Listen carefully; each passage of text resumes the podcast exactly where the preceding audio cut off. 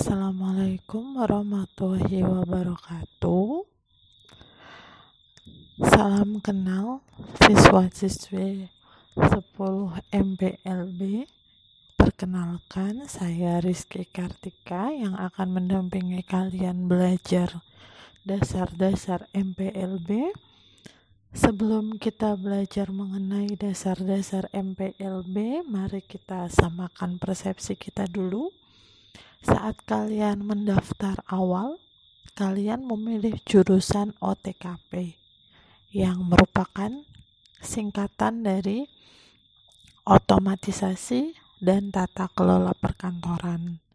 Kemudian, menyesuaikan status sekolah kita SMK Muhammadiyah 1 Pemalang yang berubah menjadi Sekolah Pusat Keunggulan atau SMKPK, maka jurusan OTKP juga berubah menjadi MPLB yaitu manajemen perkantoran dan layanan bisnis.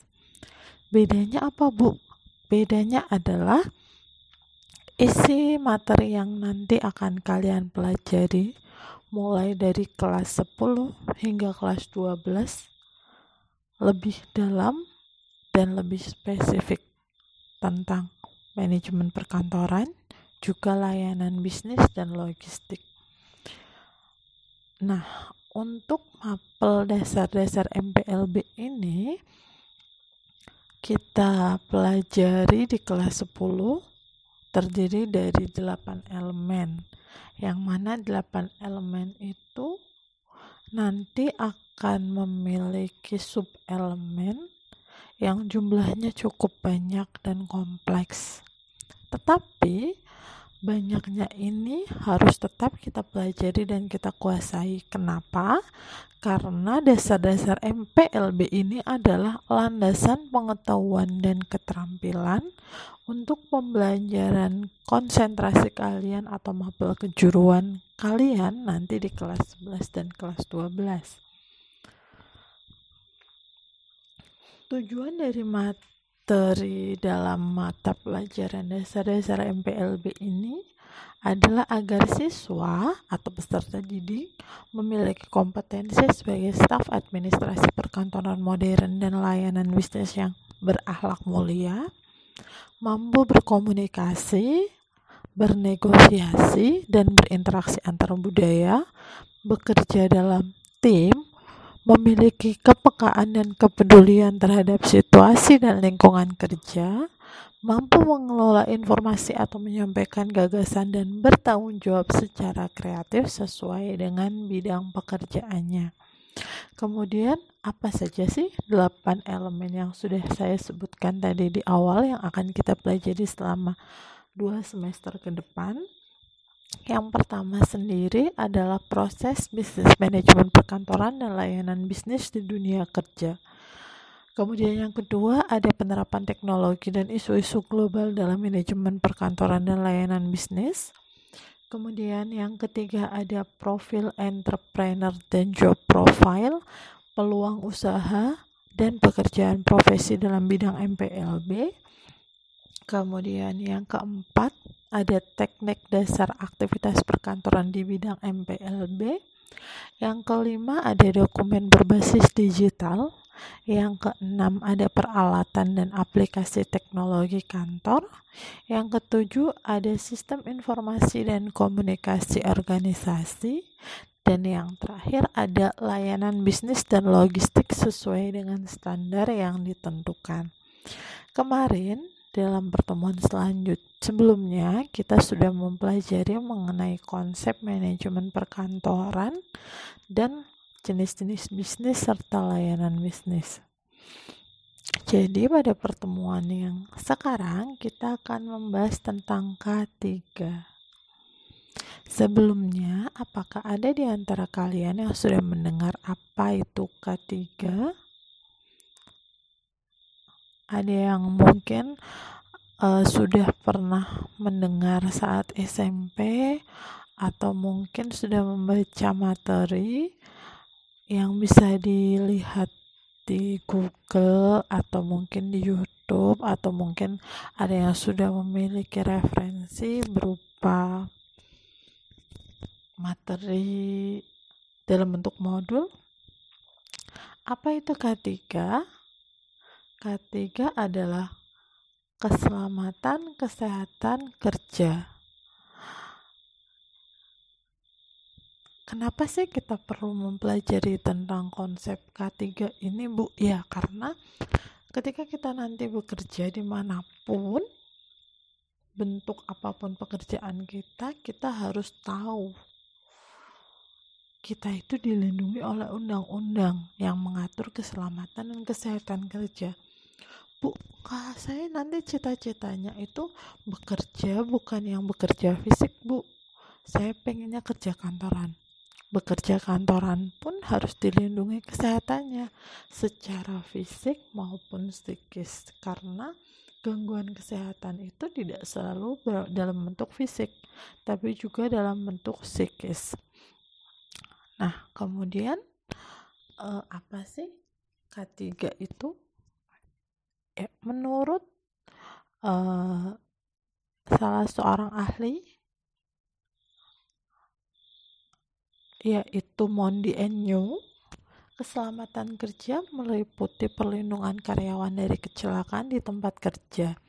Sedangkan kesehatan merujuk pada terbebasnya karyawan dari penyakit secara fisik maupun mental. Artinya bahwa Seseorang harus terjamin keamanan dan kesehatannya dalam melaksanakan tugasnya. Aman di sini diartikan sebagai terhindar dari kecelakaan dan faktor penyakit yang mungkin akan muncul sebagai akibat dari proses bekerja. Nah, contoh penyebab penyakit dalam pekerjaan ya. Contoh penyakit fisik Misalnya, bekerja di suhu yang ekstrim. Contohnya, bekerja di pabrik yang melakukan proses pembakaran atau mungkin menggunakan alat-alat besar dengan suhu tinggi di atas rata-rata atau mungkin bising seperti bekerja di dekat rel kereta api atau di daerah bandara. Kemudian yang kedua ada kimiawi. Kimiawi ini bisa dalam bentuk debu, uap, gas larutan atau kabut. Kemudian yang ketiga ada biologis.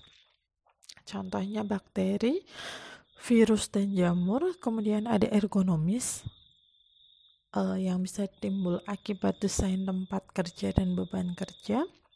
Dan yang kelima, penyebab penyakit akibat pekerjaan ini adalah psikososial yang meliputi tekanan pekerjaan yang monoton, stres psikis, dan tuntutan pekerjaan.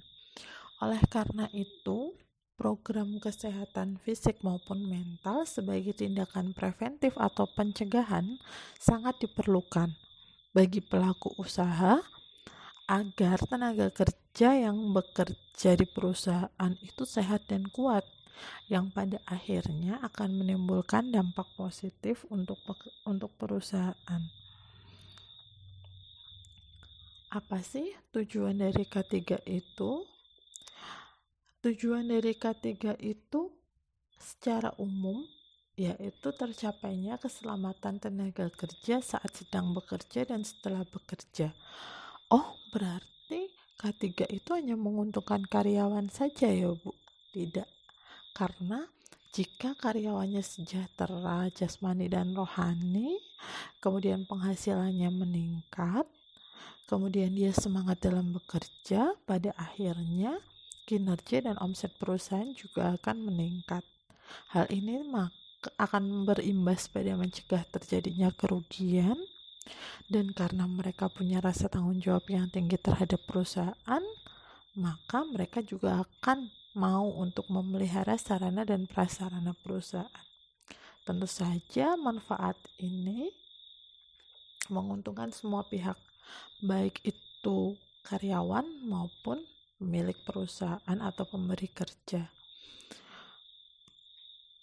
dalam halaman Asari Sabta pada tanggal 2, 31 Juli 2018 Standar K3 perkantoran disebutkan meliputi keselamatan kerja, kesehatan kerja, kesehatan lingkungan kerja perkantoran, dan ergonomi perkantoran. Beberapa persyaratan yang harus dimiliki oleh kantor untuk memenuhi persyaratan dari K3 perkantoran di antaranya adalah lantai bebas dari bahan licin, Kemudian penempatan lemari kabinet tidak mengganggu aktivitas, penyusunan atau pengisian filing kabinet yang berat berada di bagian bawah, pengelolaan benda-benda tajam dilakukan dengan baik, sehingga resiko cedera karyawan sangat rendah. Kemudian pengelolaan listrik dan sumber api juga dilakukan dengan teliti dan hati-hati. Pada masa pandemik, uh, ada prosedur tambahan dalam pengelolaan kerja di kantor yaitu dengan protokol kesehatan. Contohnya mencuci tangan dengan sabun, selalu menggunakan masker dan jaga jarak aman untuk menjaga keselamatan diri sendiri dan orang lain. Sebelum memasuki lokasi kerja, ukur suhu badan menggunakan termogan. Kemudian ketika sudah dilakukan semua prosedur kerja sudah diterapkan protokol kesehatan sudah kemudian kita sudah berhati-hati tetapi ada kondisi darurat di luar kendali kita contohnya kebakaran gempa huru hara atau kerusuhan banjir atau ancaman bom mungkin maka kita perlu uh, tahu cara untuk menangani kondisi tersebut. Untuk menangani kondisi tersebut, maka diperlukan manajemen tanggap darurat, manajemen keselamatan kebakaran gedung, prosedur atau tata cara evakuasi, mekanik dan elektrik, juga P3K atau pertolongan pertama pada kecelakaan.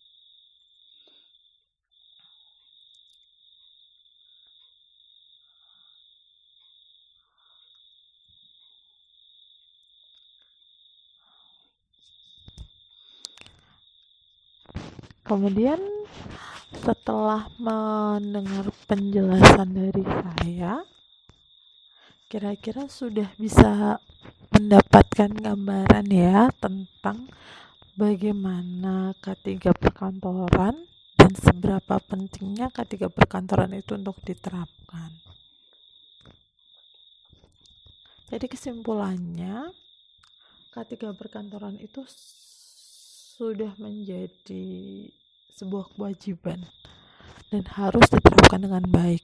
Jika ketika perkantoran tidak diterapkan dengan baik, resikonya adalah terjadi kecelakaan kerja.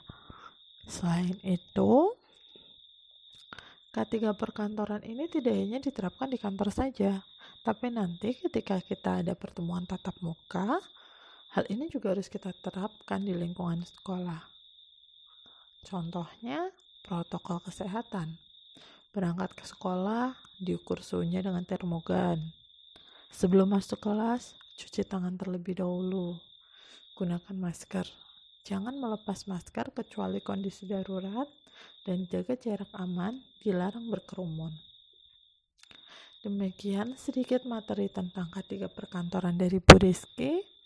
Semoga kalian dapat menyimak dan membuat rangkuman dari apa yang telah Ibu sampaikan jaga kesehatan, patuhi protokol kesehatan. Semoga pandemi ini segera berlalu dan kita bisa bertemu dalam pertemuan tatap muka sebagaimana seharusnya. Wassalamualaikum warahmatullahi wabarakatuh.